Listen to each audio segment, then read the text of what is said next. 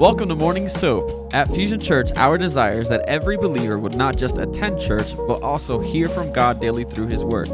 As we read the Bible, we begin to see how God responds to things. Doing daily devotions repatterns the way we think, transforms the spirit of our mind, and helps us become more like Jesus. Join us here Monday through Friday as various pastors and leaders at Fusion Church share devotion and teaching through that day's soap scripture. Download the current soap reading plan at fusionchurch.cc/soap. Let's jump in. Uh, let's pray, and let's just invite the Lord into this time uh, and to be able to speak to our hearts. Lord, I just want to thank you for each of my brothers and sisters uh, that are hungry. Lord, we don't get up at, at six uh, unless we're hungry to get to know you in a more intimate and closer way. And we know, Lord, that you've not lost your voice over the centuries, that you still speak to us loud and clear through your scriptures. And Father, we just believe uh, that you have a message for us here in 2 Samuel chapter 16. So I pray, uh, Lord, that you'd help me to deliver the message and you'd help the people to be able to receive it. And we just pray, Lord, we'd walk away from this study uh, being able to hear you say a new thing into our spirits. So, Father, we thank you uh, ahead of time for touching each of us by your love and by your grace. And Father, we ask it in Jesus' strong name. Amen. Amen. Okay, let's read Second chapter, uh, Second Samuel chapter 16, and then we'll try to take it apart. Now, when David had passed a little beyond the summit, behold, Ziba, the servant of Mephibosheth, met him with a couple of saddled donkeys, and on them were 200 loaves of bread, 100 clusters of raisins, 100 summer fruits, and a jug of wine. And the king said to Ziba, Why do you have these? And Ziba said, The donkeys are for the king's household to ride and the bread and the summer food for the young men to eat, and the wine for whoever is faint in the wilderness to drink. Then the king said, And where is your master's son? And Ziba said to the king, Behold, he's staying in Jerusalem. For he said, Today the house of Israel will restore the kingdom of my father to me.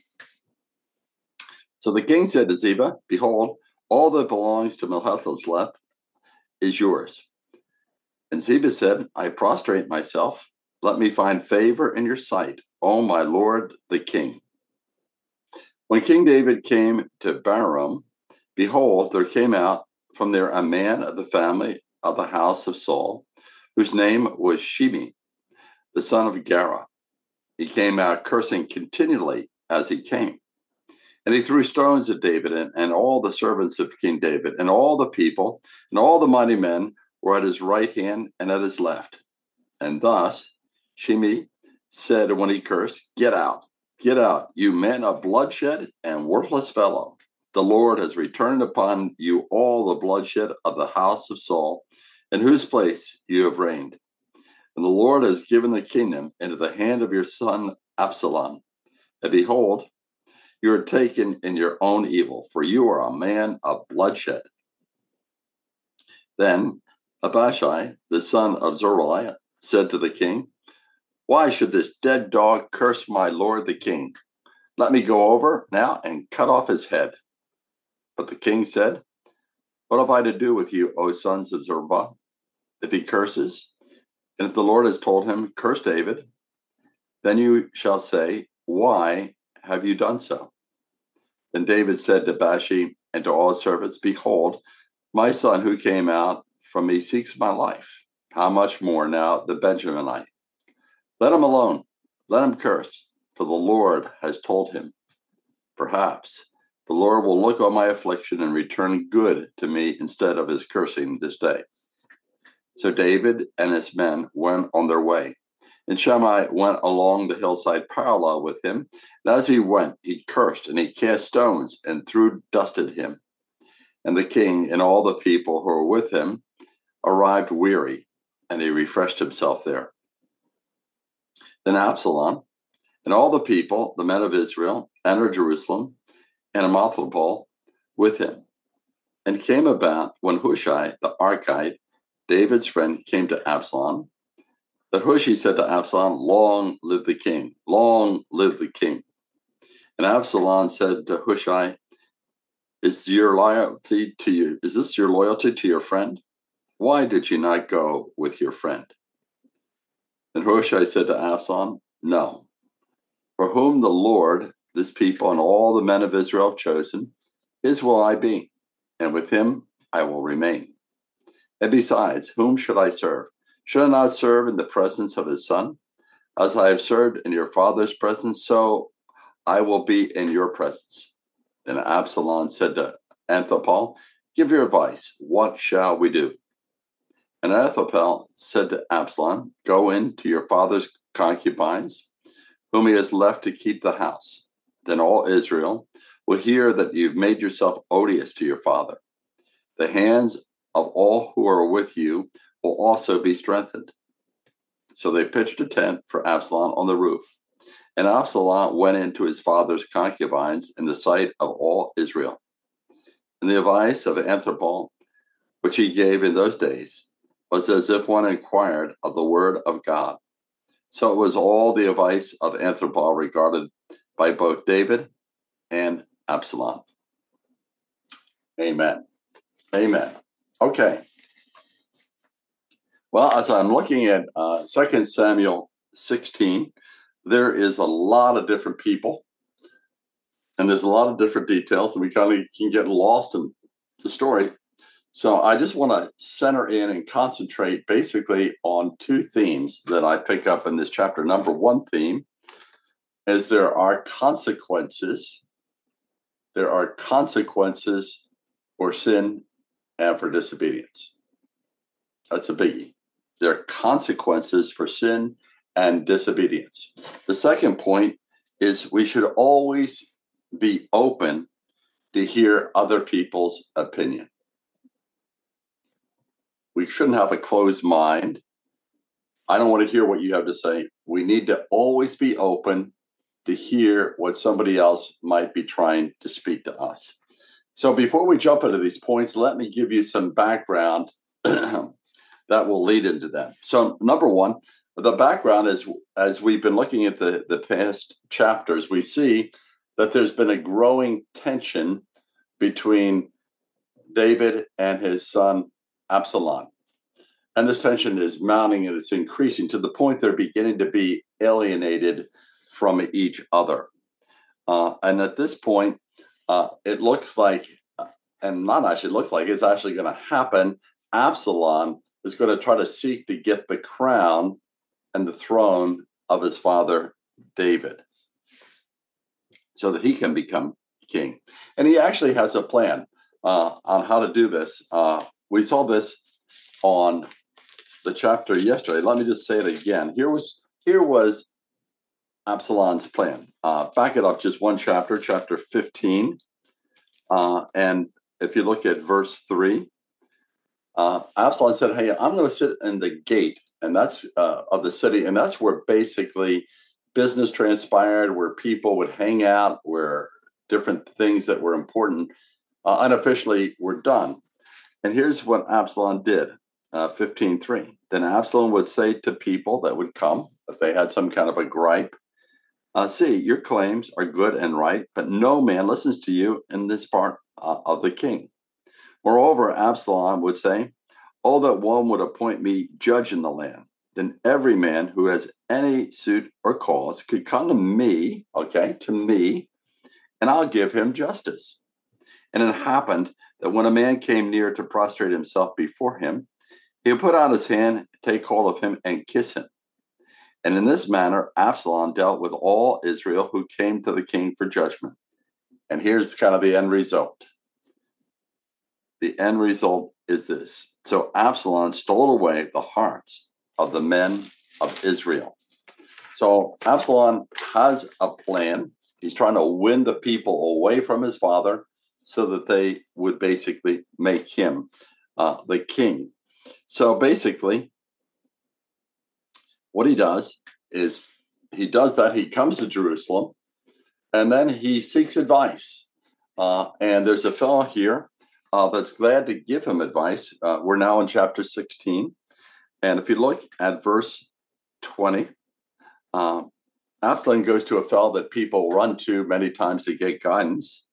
And Absalom goes to and uh, and Ahithophel, and he says basically, give your advice. What shall we do? Okay, so he has a plan in mind, but he says, help me figure this out. What should I do if I want to become king? And Ahithophel said to Absalom, and here's the deal Go into your father's concubines, whom he has left to keep the house. Then all Israel will hear that you've made yourself odious to your father. The hands of all who are with you will also be strengthened. So he there pitched a tent on the roof, and Absalom went in to his father's concubines in the sight of all Israel. Well, when Absalom does that, uh, number one, he he is just totally telling his father like I don't care about you. Uh, he's just blowing off his father. He's, he's he's insulting his father. He actually goes into all his father's concubines. These are not David's wives. These are like the women that are on the side, you might say. And uh, so he's he's definitely insulting his dad. But number two, in ancient Israel, if a man would do that to somebody's concubines, what he's basically saying, I'm taking the throne, and that he's going to be the king. So this brazen act uh, by Absalom basically is just shouting to the world, I am going to be now the next king of Israel.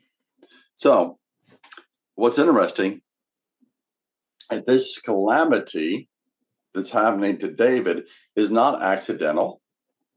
Uh, it's not by chance. Literally, it was predicted that this was going to happen to David because, and here we're beginning to get into this idea of the consequences of sin. It was predicted that because of David's sin, things were going to begin to fall apart for David. if you remember the story, uh, and here's the sin. Uh, we go back a number of chapters. David lusts after Bathsheba. He gets her pregnant. He knows in a he's in a tight spot. He's in trouble, so he's got to try to find a way to cover his sin.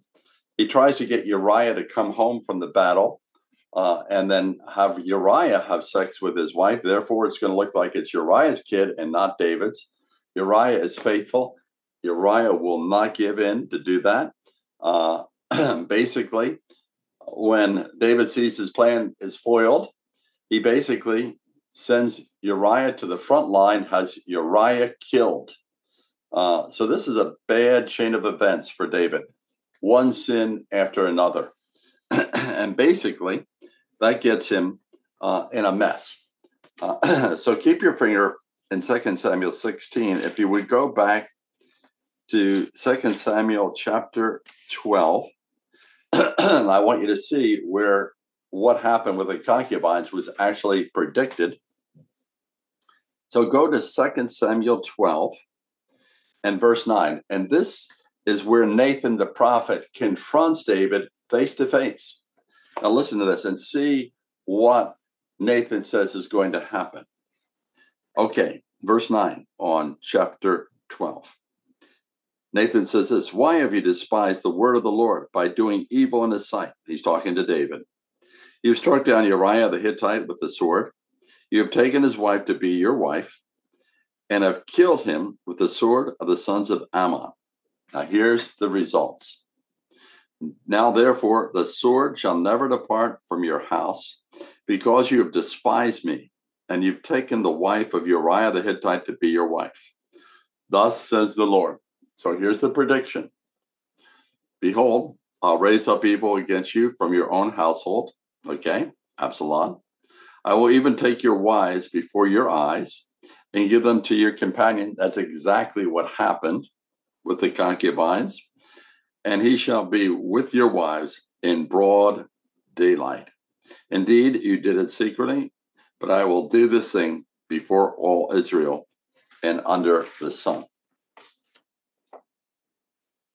Okay, so this is a big deal. It's very clear that what happened to David was a result of his sin. What we sow, the Bible says we will reap. Uh, now, realize this God is always one to forgive sin. God did forgive David here. Okay? He did forgive David, but there were consequences. Now, I want us to look at a number of biblical examples. Yeah, we know God forgives. And, and that, you know, I just sidelight if there's any sin in your life, God is one, I don't care what it is, God is willing to forgive any sin, not only forgive it, but to cleanse it, to wipe it away uh, because of what he did on the cross. On the cross, he took the sin, the guilt, the shame of all of us. So just know there's nobody here that has to leave this study feeling guilty. God's dealt with the sin. And if we accept Christ as our Savior and our Lord, we can be a new creation. But saying that, even though God forgives sins, there are consequences. And I'd like us to look at this concept so that we really hear it in a broader perspective. So let me give you a number of illustrations of this. God puts Adam and Eve in a beautiful garden, a garden of Eden. It's a perfect place. And he says, Hey, you can eat of all the trees, but of the tree of the knowledge of good and evil, I don't want you to eat. God was very clear. And God also said, On the day you eat of it, you'll die. And guess what? We know the story Adam and Eve, they eat the fruit, uh, and there's a consequence. They die. They don't physically die at first, eventually, they die, but they die on the inside. They die in spirit. That was a consequence. That beautiful fellowship they had with God went down the tubes. And we've seen the repercussions of it, even the fact of what's going on in Israel today, in a sense, to a level, is a repercussion from way, way back from Adam and Eve. Uh, and I have to remind myself too. Let's remember to pray for Israel at the end. So important on the on the whole world scene at this point. Another illustration. We know uh, as time went on very quickly, uh, Cain, the son of Adam and Eve, kills his brother Abel. Okay, and there's consequences. Cain is cast away. He's he's just a, a wanderer for the rest of his life, just an empty shell because of his murder of his brother.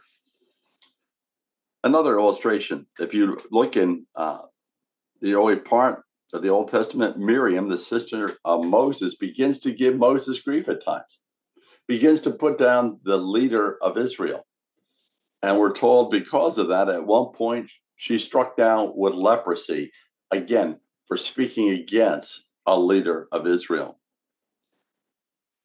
In number 16, we hear about Korah uh, and a number of the priests. They revolt against Moses and Aaron. And they're supposed to respect the leader. They don't, and they revolt. And literally, if we look at uh, the chapter number 16, you'll see that the earth literally swallowed them up. There was a consequence for their sin of rebellion against the leadership of Moses. One of the greatest tragedies uh, and the sowing and the reaping is God told the Israelites, I want you to go into the promised land. I want you to go into the promised land. Go in and conquer it. And for fear, the Israelites turned back. And because of their disobedience and lack of trust in God, they wander in a wilderness for 40 years. That's a consequence of not trusting the Lord in their case, not obeying Him. And God had given them a number of miracles to prove that He was worthy of their trust, that He was worthy of their obedience. And they blow Him off. And I guess, guess what? 40 years in a desert. A couple more. Uh, we know the story. We've looked at it somewhere in the past where Joshua defeats Jericho. Everything's doing good. Uh, they go, they, they're going to defeat the next town, Ai, and they fall.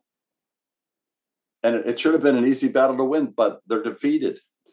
And they find out ultimately it's because Achan, one of the Israelites, took some of the spoil, which he was told not to do, and he hid it in his tent.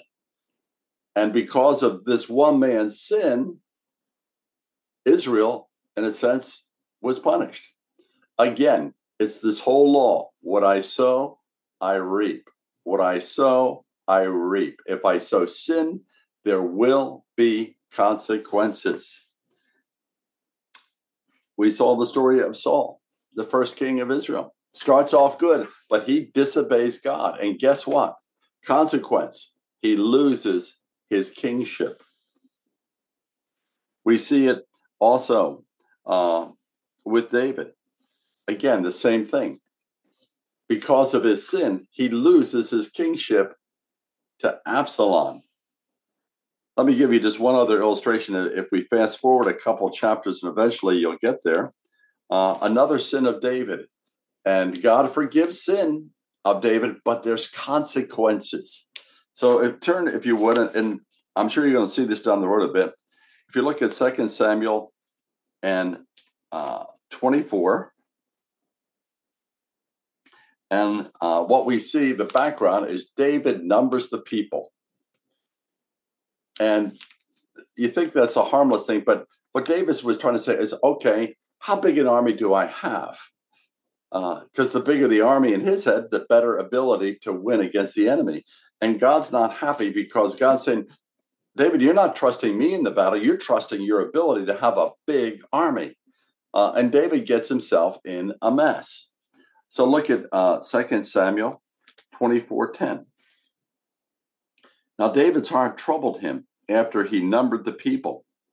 So David said to the Lord, I have sinned greatly in what I've done. But now, O Lord, please take away the iniquity of thy servant, for I have acted very foolishly. David owns up. He messed up. He sinned. 11. When David rose in the morning, the word of the Lord came to the prophet Gad, David's seer, saying, Go and speak to David.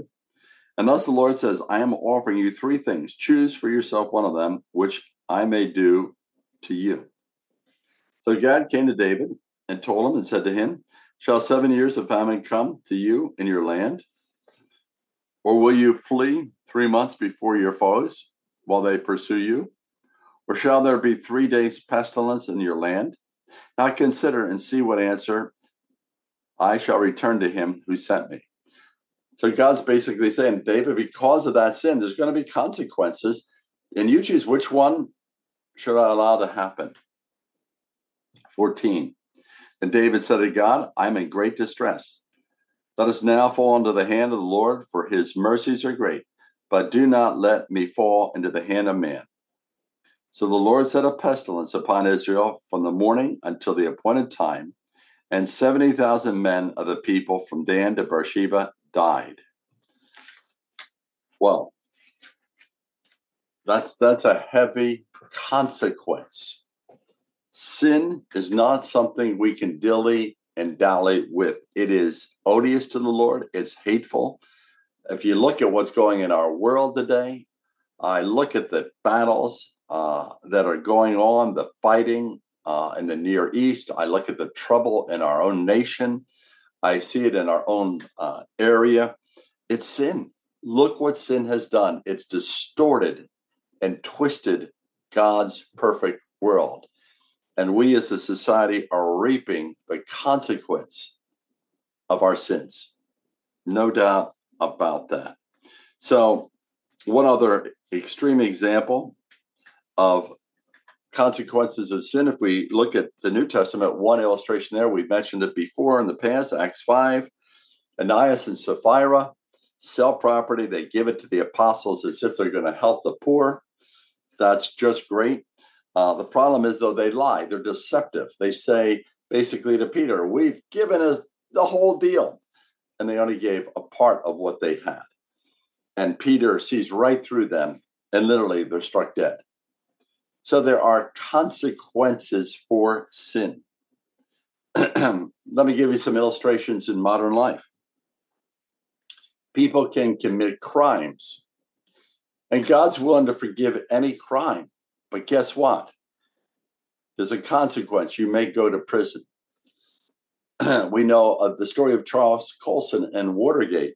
He got involved in things he shouldn't have. God was willing to forgive him, but guess what happened to Colson? He went to prison because of what he did wrong. the beautiful story is God used that big mess, turned it around, and in prison, Colson gives his life to the Lord and has an amazing ministry afterward. But the fact is, he committed a crime. Consequence, go to jail. There's people that commit uh, adultery in their family. And many times the family is lost, the marriage is broken, and the kids are alienated. A consequence. People can get carried away with gambling. God's willing to forgive anything crime, adultery, gambling. But you know, the gambling is guess what? You may go broke.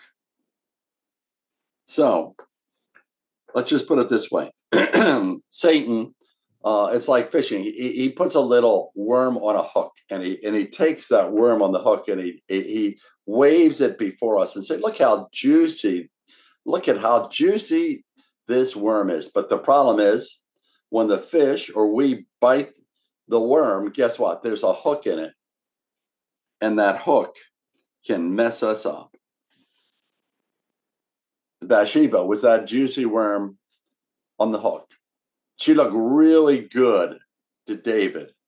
Unfortunately, he got hooked by his sin, and it caused the rebellion of his son and his kingdom to be shattered.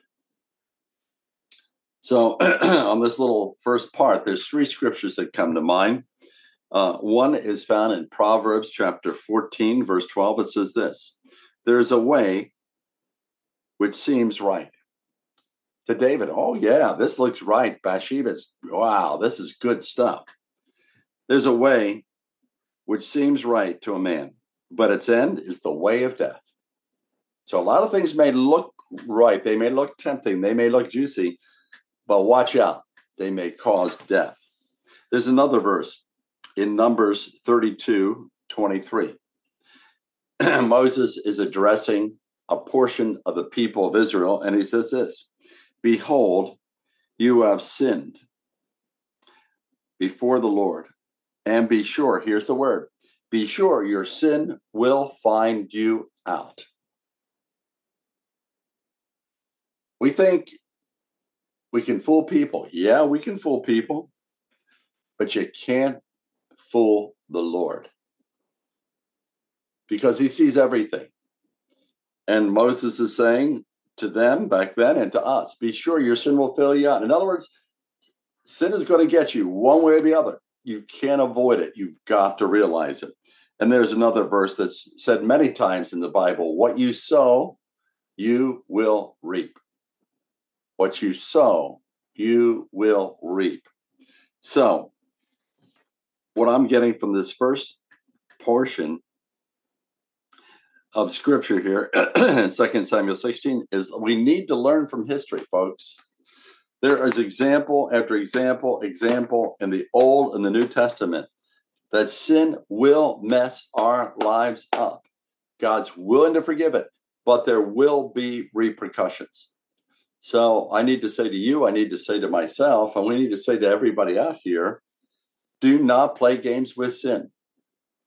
Do not play games with sin. It will bite you and it can destroy and it can ruin your life. That's point one.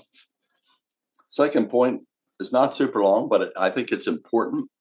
We need to be open to hear the opinions of other people.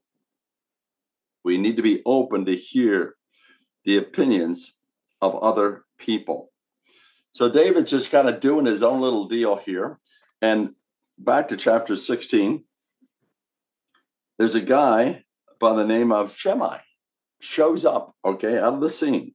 Let me just read it. Uh, 16.5.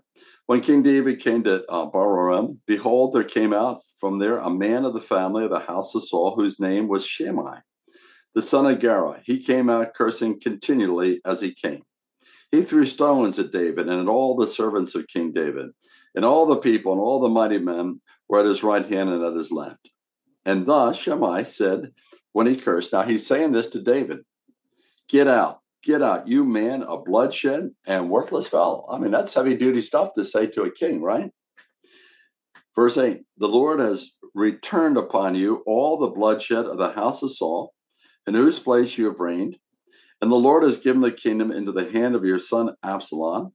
And behold, you're taken in your own evil, for you are a man of bloodshed.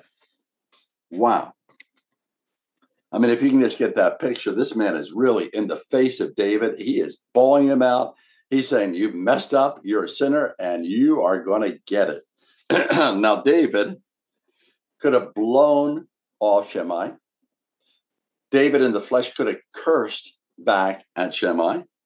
Uh, he basically could have said and rebuked Shimei, like, Who do you think you are? I'm the king. You're this wild guy on the side kill him. Uh, David could have done all those reactions. And in fact, the fellow that was next to David basically says, Hey, that's not a bad idea, King. Look at verse 9.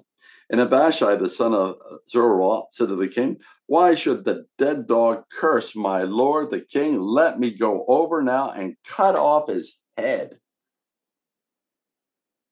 Uh, David could have done that, but look at what David does. How does David react to this situation? Verse 10. But the king said, What have I to do with you, O sons of Zeruiah? If he curses, and if the Lord has told him, Curse David, then you shall say, Why have you done so? Then David said to Abishai and to all his servants, Behold, my son, who came out from me, seeks my life. How much more now the Benjaminite? Let him alone. Let him curse. Here it is. For the Lord has told him. Perhaps the Lord will look on my affliction and return good to me instead of his cursing this day. Verse 11, David says, The Lord has told him. David is receiving these words of Shimei as coming directly from the Lord. I think that's really, really, really, really interesting. Uh, he receives these words as coming from the Lord. I believe David saying, This man speaking the truth. I think God is disciplining me through Shimei. As I said, David could have reacted the other way. He could have got defensive, he could have blasted him, but David owned up to what was being said to him. So what's the point I get out of here? Number one, I, here's the point. Uh, don't get caught up in your own head. Have ears to hear what other people have to say. Don't get caught up in, you know, my way is right, everybody else is wrong. And so often that's our judgment. You know, I'm the right one. That's the way I think I've got my head straight. Everybody else needs to see it my way. No, because it's so it's so easy for us to begin to be defensive and not really hear what somebody's trying to say. We don't want to hear it, so we kind of go like this. I don't want to hear it. I got my mind made up. I have my opinions. I really don't need to hear from you. And that's not the way David responds. He's willing to hear. So I, I hear basically the Lord's saying to us through this don't be defensive, don't ignore what other people are trying to say to you. And this can happen so easily in marriages. We just think we're right. I don't want to hear what that other person has to say. We see it with parent child communication. Everybody thinks they're right. I don't want to hear what you have to say. Unfortunately, we see it between friends, same issue. Uh, some issue comes up, and I'm not really willing to hear what the other person says. You know, unfortunately, guess what? It even happens in church. People get tiffed at each other. They get upset. They have their own agenda, their own way of thinking. And I'm not going to really hear what you had to say because I'm right and you're wrong. So I think by the grace of God, if somebody has something against you, Okay. And I'm sure we've all been there where somebody is not happy with you. Instead of turning them off, I think we need to be objective. We need to be able to hear what are they saying to me? We need to get into their shoes. We need to hear their perspective. We need to try to feel what they're feeling at that point. And we under, need to understand where are they coming from.